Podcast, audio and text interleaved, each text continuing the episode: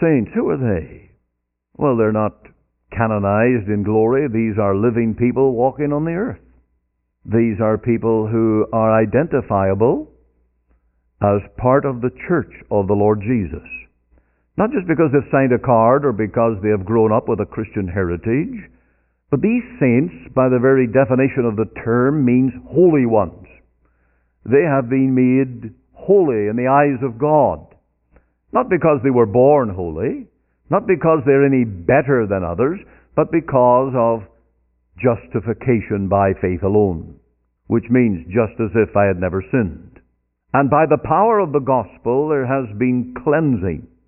And so that in God's eyes, these saints, these people in the church, they are holy, pure, cleansed in the eyes of God. And these are God's own people.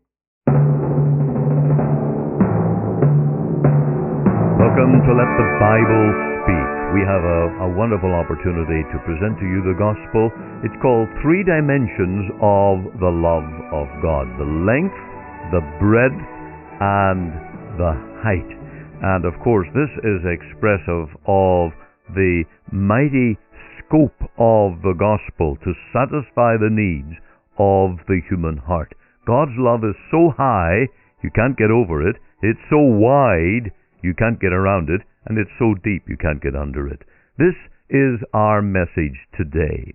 We also have a hymn uh, on At Calvary, and I trust that you will be blessed as we do minister on, on Calvary. That's our delight, to, to point men and women to the cross, to the bleeding wounds of a, of a suffering Savior, and say, Here is the answer for sin. Here is the way back to God from the dark paths of sin. It is at the cross where we begin when we come as a sinner to Jesus. We also have some uh, more gospel stories today just to, to set out the, the wonderful history and the power of the gospel of our Lord Jesus. So thank you for joining with us. This is Pastor Ian Goligher. We're going out to the pulpit ministry of our church and the message is in Ephesians on the three dimensions of God's love. As I said earlier, try and preach that. The one of the, the most difficult things in the world is to preach the gospel in all its fullness. And to make men comprehend and understand that God's love, God's grace through His Son is real it's not merely theory, it's not merely imagination, it's not merely some phony experience, it is real. You will see in this passage in Ephesians 3 that the Apostle Paul was driven to his knees when he was assigned this task to preach this gospel. In verse 8, you have the preacher's job description, and you'll see the size of the task. Unto me, who am less than the least of all saints, is this grace given, that I should preach among the Gentiles the unsearchable riches of Christ. And then in verse 10 is the wisdom of God toward the church. Uh, and how God's mind, God's infinite mind, is at work to bring this truth and this message to the hearts of men. In verse 12 and 13, you have the boldness that is required. And for Paul, it led to personal suffering. There were critics. Uh, there were those who likened this to foolishness. The Greeks certainly did. And there were those who were offended. The Jews were offended. You're telling me that I'm going to be saved by a man hanging on a cross, suffering and bleeding to death, and by that scene of ignominy, uh, of horror, that you're telling me that's the gate to heaven? No, Paul, how can this be? And so he was driven to his knees. And in verse 14, you see his burden to pray for this cause. I bow my knees unto the Father of our Lord Jesus Christ. Certainly true that every preacher should pray as much as he preaches to any soul. And I assure you of my prayers. I pray for you, and those who come to prayer meetings, I pray with you. I realize the total inadequacy of human ability to bring to the hearts of men the great and glorious truths of the gospel. It can't be done, humanly speaking. And for this, you see the prayer of the apostle in verse 18 and 19. He, he says that they may be able to comprehend with all saints what is the breadth and length and depth and height, and to know the love of Christ, which passeth knowledge. Now, in the midst of the profoundness of all this, I have a, a little outline, a little framework by which I want to tackle this task. There is the people of His love.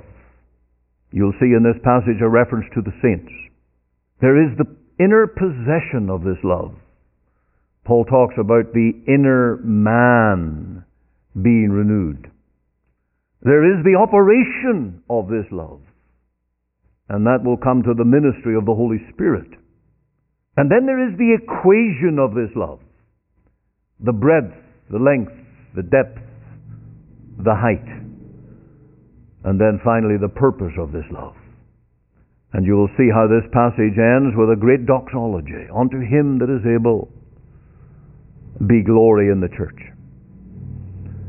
Did you come to church today because you want to glorify your Savior? That ought to be. That ought to be. And that's where we must get to today.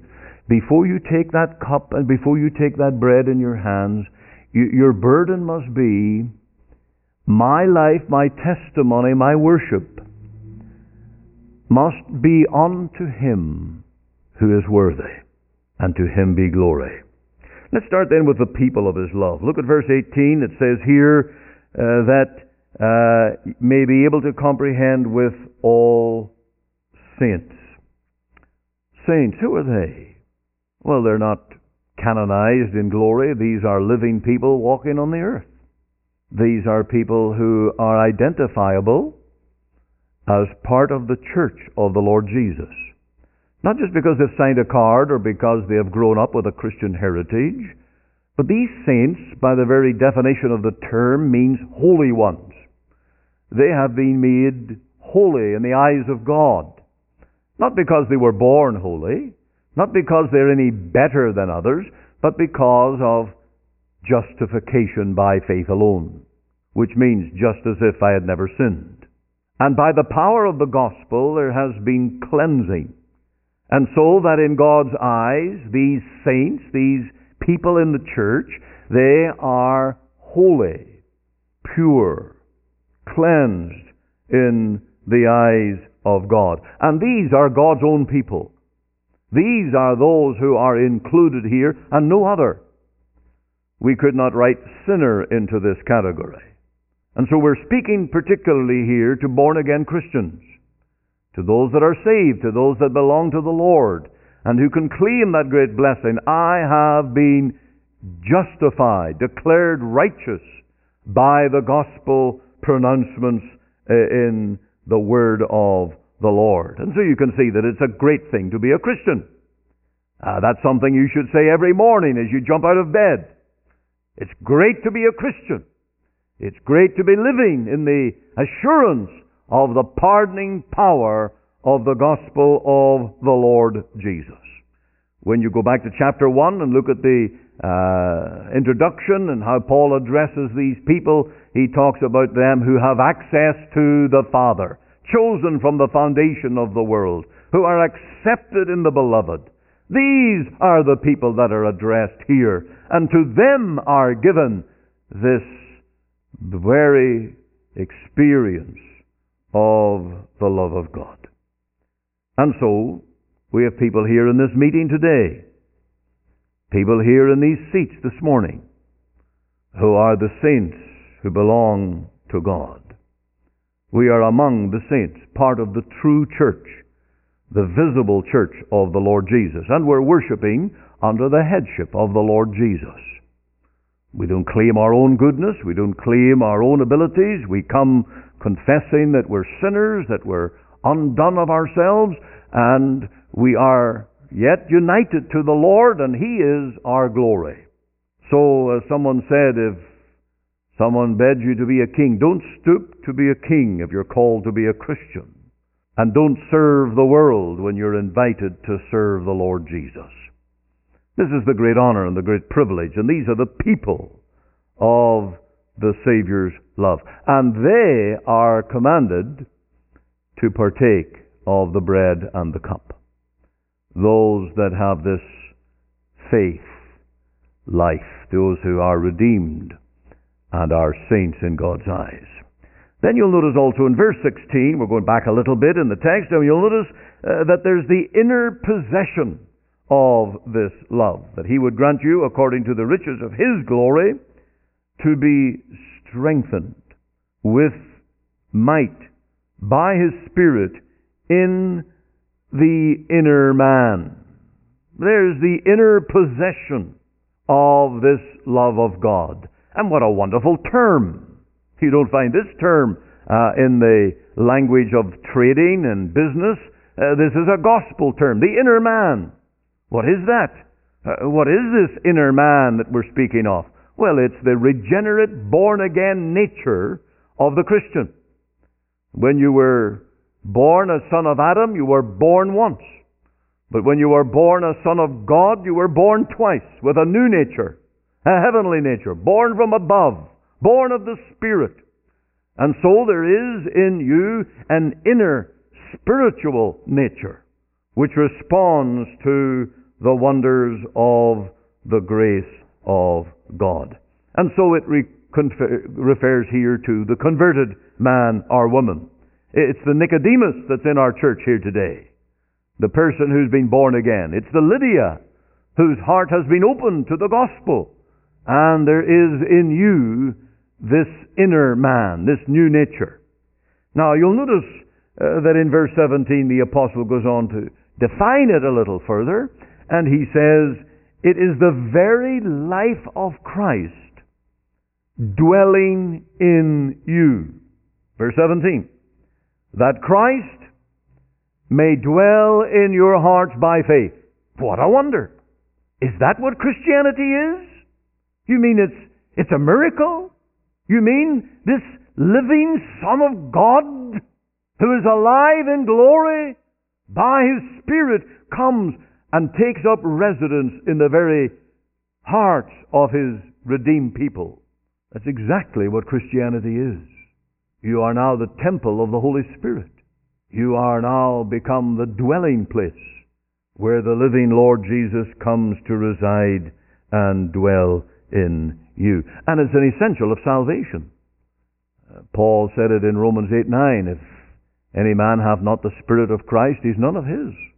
What a searching question. If you do not know what it means to be indwelt by the Lord and to be the temple of His Spirit, you're not a Christian. You're none of His. You're an outsider. You're still in your sins. You can't claim to be justified nor have pardon. You have no claim to the blood of Jesus if there is not this inner life, Christ dwelling in your heart by faith. And then in verse 19 it goes a little further. It's not only an essential of salvation, it is the mystery of God in all His fullness working in us. And to know the love of Christ, which passeth knowledge, that ye might be filled with all the fullness of God. Can you understand that? I think I can grasp something of it.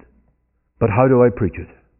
The best help that I have found to grapple with this is the story of a man who discovered a bottle. And he went to the sea and he pulled out the cork and he put the bottle into the sea and he filled the bottle with sea water. And then he put the cork on the bottle. And after that he threw the bottle into the sea. And then he announced, the sea is in the bottle and the bottle is in the sea. And Christians are saying that Christ lives in me and I live in all the fullness of God. What a wonder it is. How can we even begin to take it in? That brings me to the operation of this love. Uh, you will see there in verse 16 that Paul's prayer uh, pleads for the work of the Holy Spirit, that he would grant you, according to the riches of his glory, to be strengthened with might by his Spirit in the inner man. Paul couldn't do this. Paul could not convey to the minds of men and women the wonder of all of this. It is the special ministry of the Holy Spirit. And no doubt, theologian as he was, he attempted to explain and expound, but often felt that he was a failure. And there are many times that the preacher is called to preach these things, and we say we just fell flat. We didn't get through. We couldn't make it clear. And so we are all dependent on the work of God, the Holy Spirit, to minister to hearts. Now notice the word strengthen.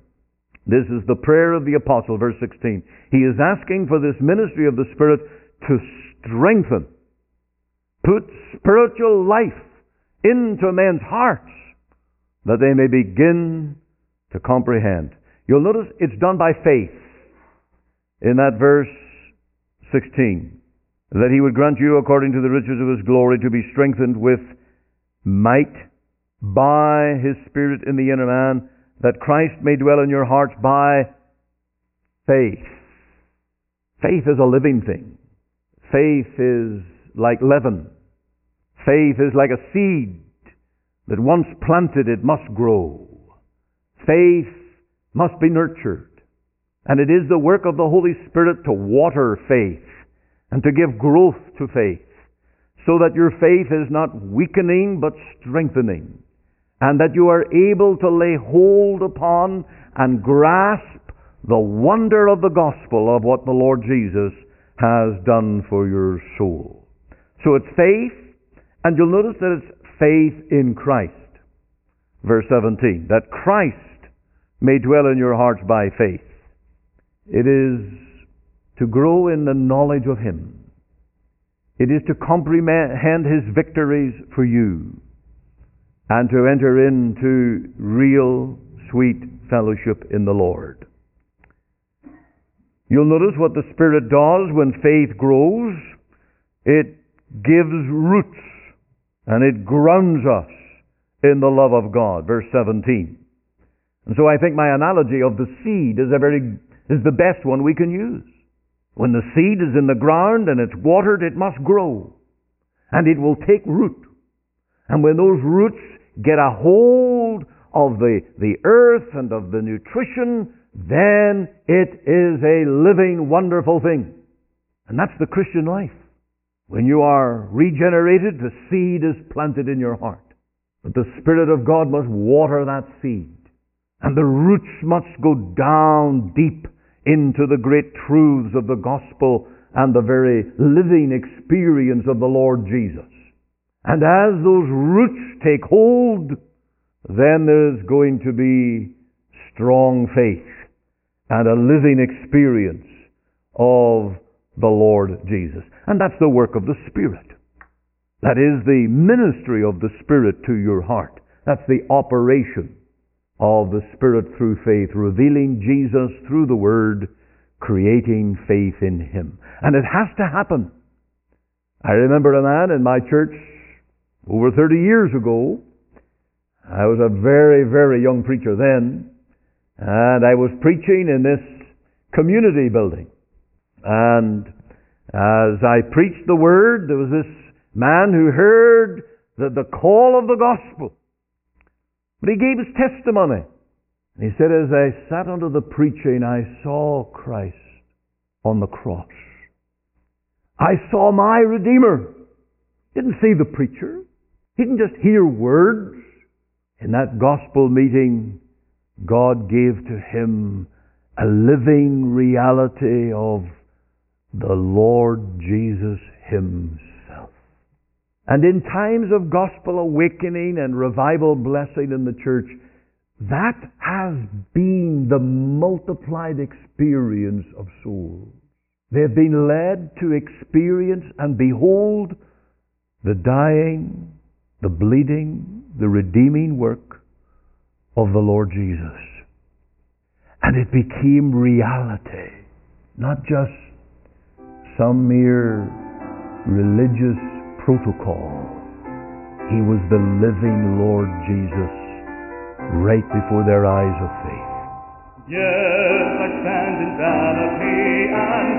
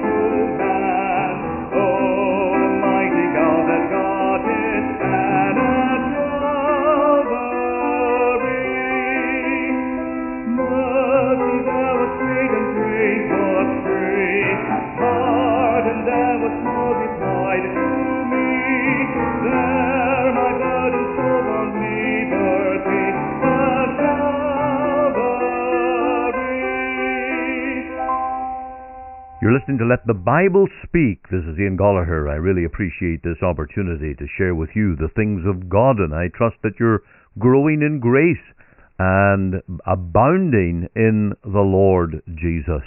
Let us not be cast down, but delight ourselves in the love of God. I have a few wonderful gospel stories to share with you here today.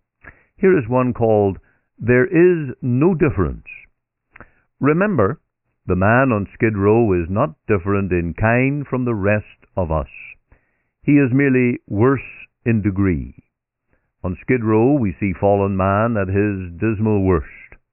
In the better neighborhoods, we see him at his polished best, but he is the same man for all his disguise. In the gutter, we find him chained by dope and drink and dirt. On the avenue, we find him bound by pride and greed and lust. To God, there is no difference. He sees beyond appearances, and he knows what is in every heart. His remedy for every man is the same a new birth and the impartation of a new kind of life. The gospel is the power of God operating toward the moral and spiritual transformation of man, and it works. Thousands will testify that it does. No man who wants to climb up out of his past and find a new and better life should overlook the gospel. It is God's way out, and there is no other. Another account gives us that the gospel brings men to the level. The rich and poor meet together. The Lord is the maker of them all. That's Proverbs 22, verse 2. This truth was strikingly illustrated at a reception of members in Calvary Baptist Church, Washington, D.C., some years ago. Dr. Green, the pastor, received into the church on the same morning the Honorable Charles Evans Hughes, a Chinese, and a washerwoman. As he saw the unusual group standing before him, he paused and said, My friends, I will have you to notice that at the cross of Christ, the ground is level. Here's another account of Somos Hermanos. High up in the wild mountain region of Peru, a missionary and a native Indian pastor came unexpectedly upon a group of crude Indian huts. No one was at home, for it was the season when the Indians were away gathering coffee. The missionary looked in one of these huts and was surprised to see a Bible and a songbook stuck in one of the rafters. Just then some of the Indians returned, and they were none too pleased to see strangers prowling around their premises. But the Indian pastor knew that the presence of the Bible meant that these Indians had come in touch with a Protestant mission. They are brothers, he said to the missionary. That means they know the gospel. So he called out to the approaching Indians, We are brothers, your brothers. Instantly the attitude of the Indians changed. They knew what that phrase meant. The strangers were invited in, and about fifty Indians gathered around, while they sang songs together and prayed and had the pastor tell some Bible stories. This little incident illustrates admirably what Christianity is trying to accomplish, making brothers of all men. If you go into the wilds of Peru, remember the phrase, Somos Hermanos. We are brothers. In many places, it will work like a charm. This is the power of the gospel, and how great it is to be a Christian, and indeed to go to any part of the world and to meet those who are fellow believers. I have had the great opportunity of ministering in Singapore, Malaysia, Sri Lanka, and of course in various parts of North America. People from all over the world. We have uh, people worshiping with us week by week from the extremities of the earth. And we worship our Lord Jesus out of the same hymnal and, of course, from the same Bible. And we delight in the grace of our Lord Jesus. That's the gospel. We are a people of an international church because Jesus died for all kinds of men, of every tribe, people, and tongue. They will be in heaven. May the Lord bless His word today.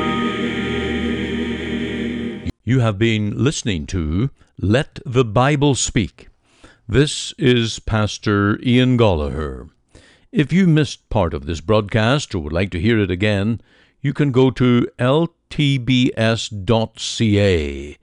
You will also see ways you may support this gospel ministry. And you will find details about our church in Scarborough, where Pastor Larry Saunders is the minister, in Port Hope, where Reverend Reggie Cranston is the minister, in Barrie, where Reverend Anthony DiDurno is the minister, and in Buffalo, where Reverend Phil Owen is the minister. You will find all their details at ltbs.ca. If I can be of personal help, I would love to open the Bible to talk and pray one to one with you, so that you may know you are saved and sure of it.